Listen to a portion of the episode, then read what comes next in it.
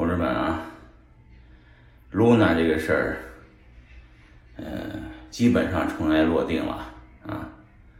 这个项目出来的时候，在韩国非常火爆，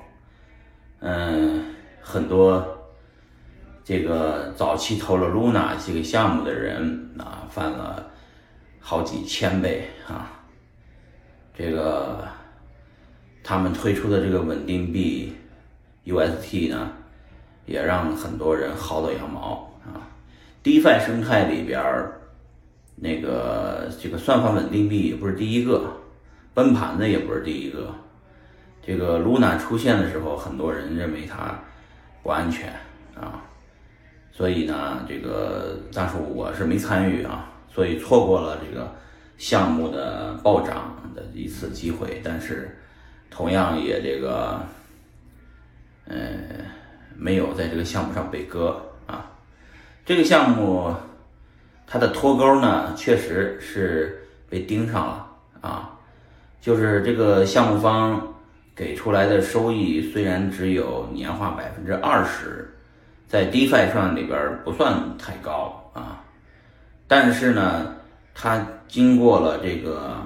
二级、三级、四级的缠绕，也就是类似于 Abacadabra 这些平台，给它可以加杠杆儿，它的这个复合收益率可以达到年化百分之百啊，甚至百分之一百六啊。这个收益率是很惊人的，所以很多钱前仆后继的都进了这个 USD 的挖矿里边儿，尤其是很多巨鲸啊。我们当时候挖了一个项目叫 Spell，这个这个阿巴也是阿巴卡塔巴阿巴卡达布拉的这个项目，就是呃和我们之前那个 Curve 的衍生品 Convex 非常像的一个项目啊，都是缠绕啊。加大收益率的。当他们上面出现了 UST 这个产品的时候，Luna 那时候的币价还不高啊。那么随着他们逐步的被 Convex Curve 和 Abacadabra 上线，尤其是他们最后进展到一尺、二尺、三尺，进展到四尺的时候，风险就出来了啊。也就是说，这个项目方为了维持自己的所谓的去中心化。算法稳定币的这个稳定性啊，他们增加了比特币和其他的公链，比方说 Avalanche 啊、Solana，它都想加上啊，主要还是加了比特币，他就用他生成的这个稳定币 UST 去大量的买入了比特币，号称买了七万个比特币啊。其实说白了，这个项目，任何项目所谓去中心化呢，都不是真正的去中心化，它都是假的去中心化。这个假的去中心化呢是什么呢？就是都是由人控制的啊。比方说，你说孙宇成的币是去中心化的吗？不是，它是基本上孙宇成说了算的。那这个这个这个 Luna 这个项目呢，也是这个韩国的创始人，这个核心创始人说了算的。他可以提案，他的提案基本上会被社区通过。那虽然是。呃，社区项目，但是实际上提案的这个人的影响力很重要啊，他的票仓也非常重要，他的他有很多的币可以决定这个选票，所以说白了是由核心的几个创始人控制着的，那这个创始人做的决策就很重要啊。当时候他们就是用比特币做锚定，加入了比特币这个元素以后。他们的这个三尺转四尺的过程中被狙击了啊！这个网上都有文章，我就不不赘述了啊。简单说就是他买了那么多比特币啊，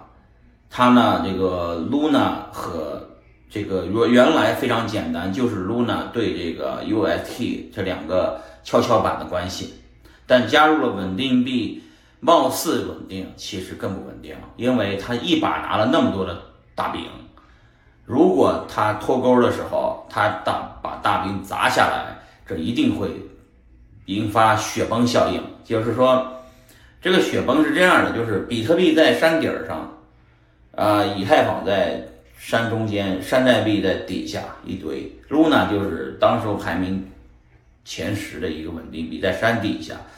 Luna 为了这个安全，啊，Luna 为了安全，他呢这个把山顶上的比特币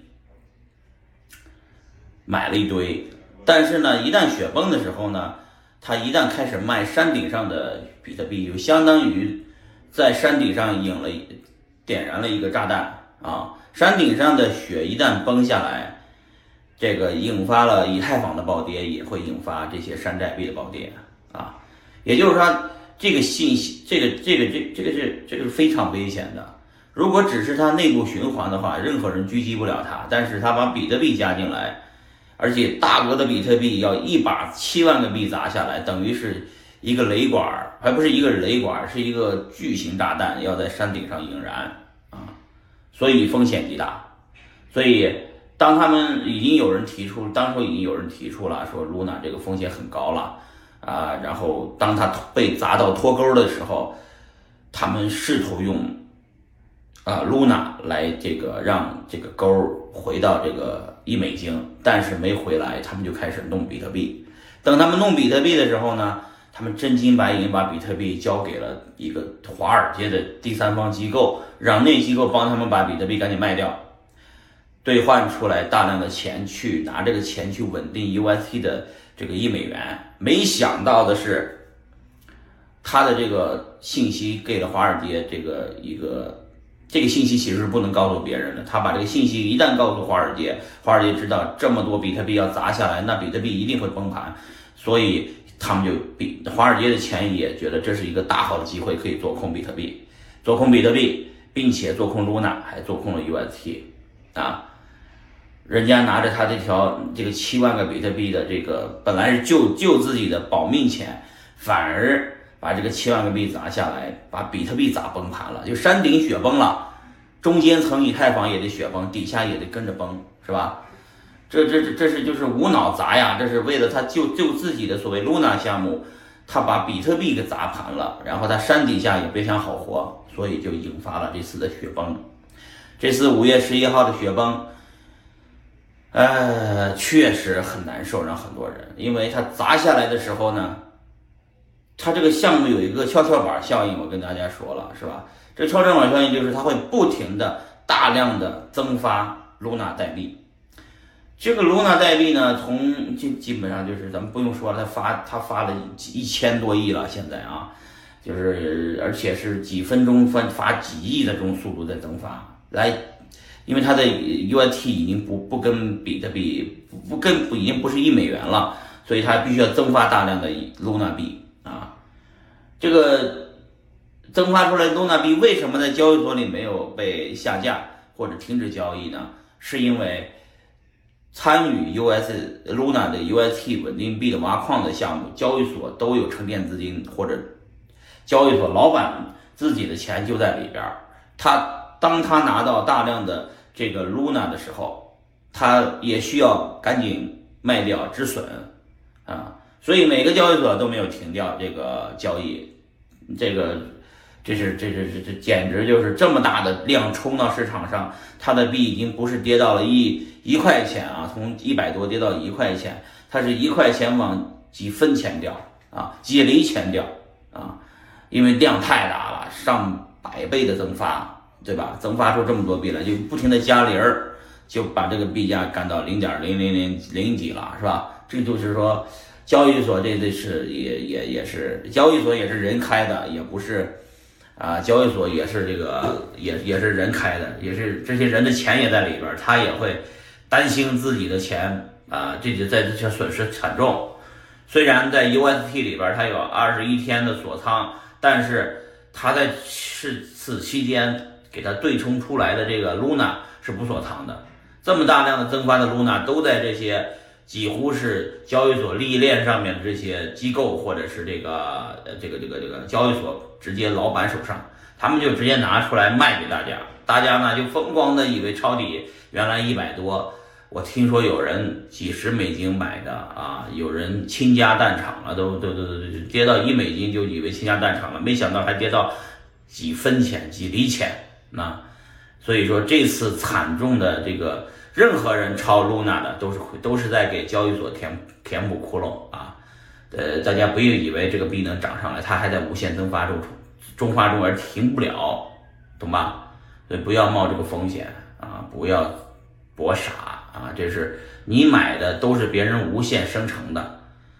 对吧？你不管多少钱买，哪怕你是两厘钱买，